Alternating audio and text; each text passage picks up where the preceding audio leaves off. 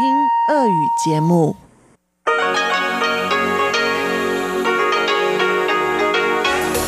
В эфире Международное радио Тайваня.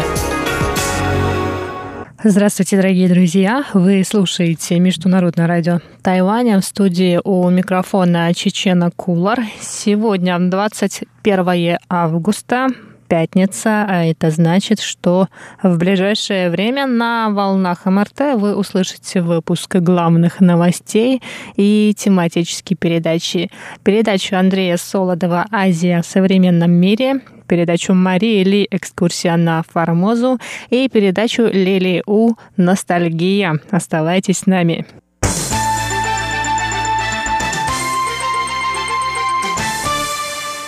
А сейчас главные новости 21 августа. Министерство иностранных дел Китайской республики Тайвань прокомментировало сегодня обвинения со стороны китайских властей в том, что Тайвань подкупил австралийского активиста Дрю Павлу, который неверно интерпретировал церемонию приветствия китайского посла на одном из островов Кирибати.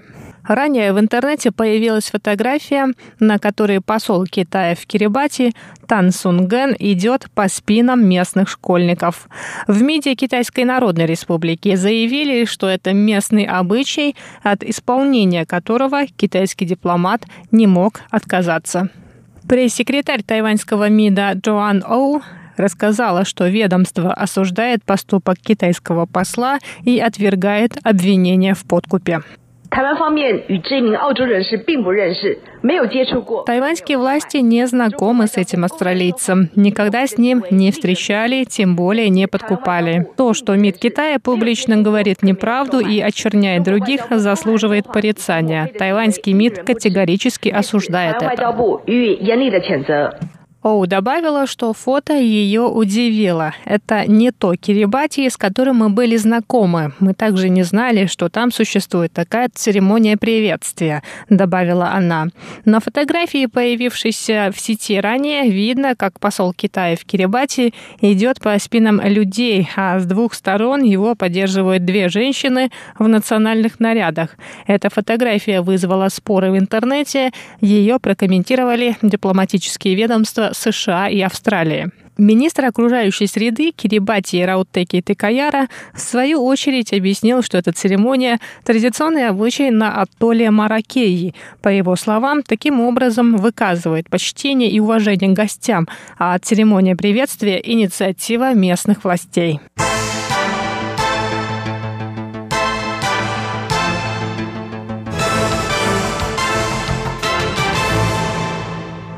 Мэр нового Тайбэя Хо Юи встретился сегодня с руководителями государственных и частных учебных заведений города. На встрече обсуждался вопрос о внедрении английского языка, чтобы к 2030 году новый Тайбэй стал двуязычным городом. Хо Юи рассказал, что население нового Тайбэя превышает 4 миллиона человек и что этот город один из важнейших на острове.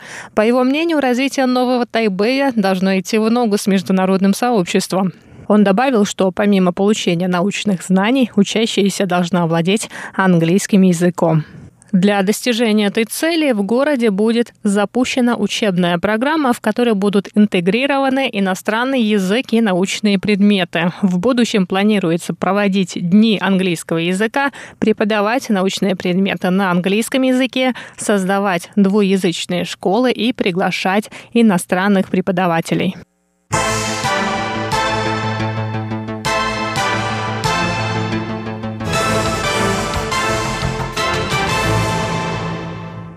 Фильм тайваньского режиссера Хоу Сяо Сяня «Шанхайские цветы» покажут в разделе «Ретроспектив» 58-го Нью-Йоркского кинофестиваля. Этот фильм второй раз появится на экранах этого фестиваля, но в этот раз в качестве изображения 4К. Впервые он был представлен в Нью-Йорке в 1998 году. В фильме «Шанхайские цветы» рассказывается о жизни в публичных домах Шанхая в конце XIX века века.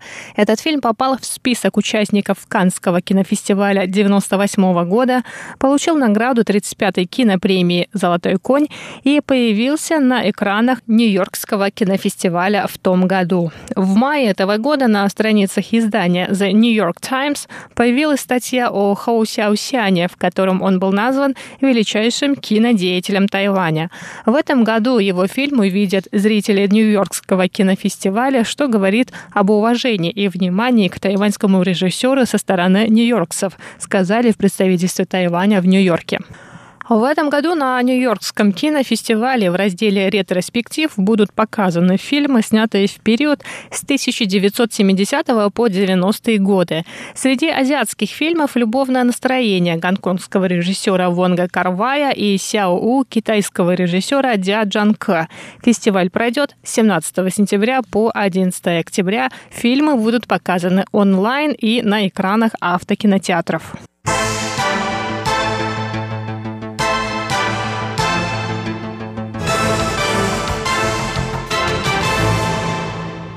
Покупатели в 66 государственных учреждениях Тайбэя скоро будут обязаны платить за одноразовую посуду и контейнеры при заказе еды на вынос. Новое правило вступит в силу в тайбэйской городской больнице Ваньфань уже сегодня, 21 августа. Об этом сообщили в Управлении по охране окружающей среды тайваньской столицы. Ряд заведений общественного питания в районе станции метро Тайпэй-Арена начнут взимать плату за одноразовую посуду в конце года. В других заведениях новое правило вступит в силу к 5 июля следующего года. При заказе на вынос покупатель будет должен оплатить 2 новых тайваньских доллара за контейнер для еды и по одному доллару за одноразовую чашку, пару палочек для еды и ложку. По расчетам природоохранного ведомства, таким образом удастся снизить потребление одноразовой посуды до 5 миллионов штук в год.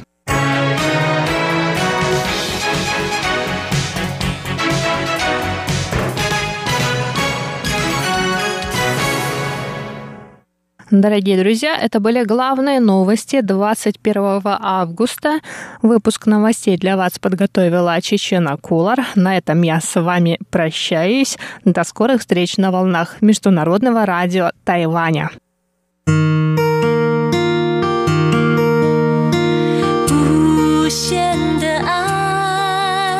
向全世界传开，永恒的光。 姿态。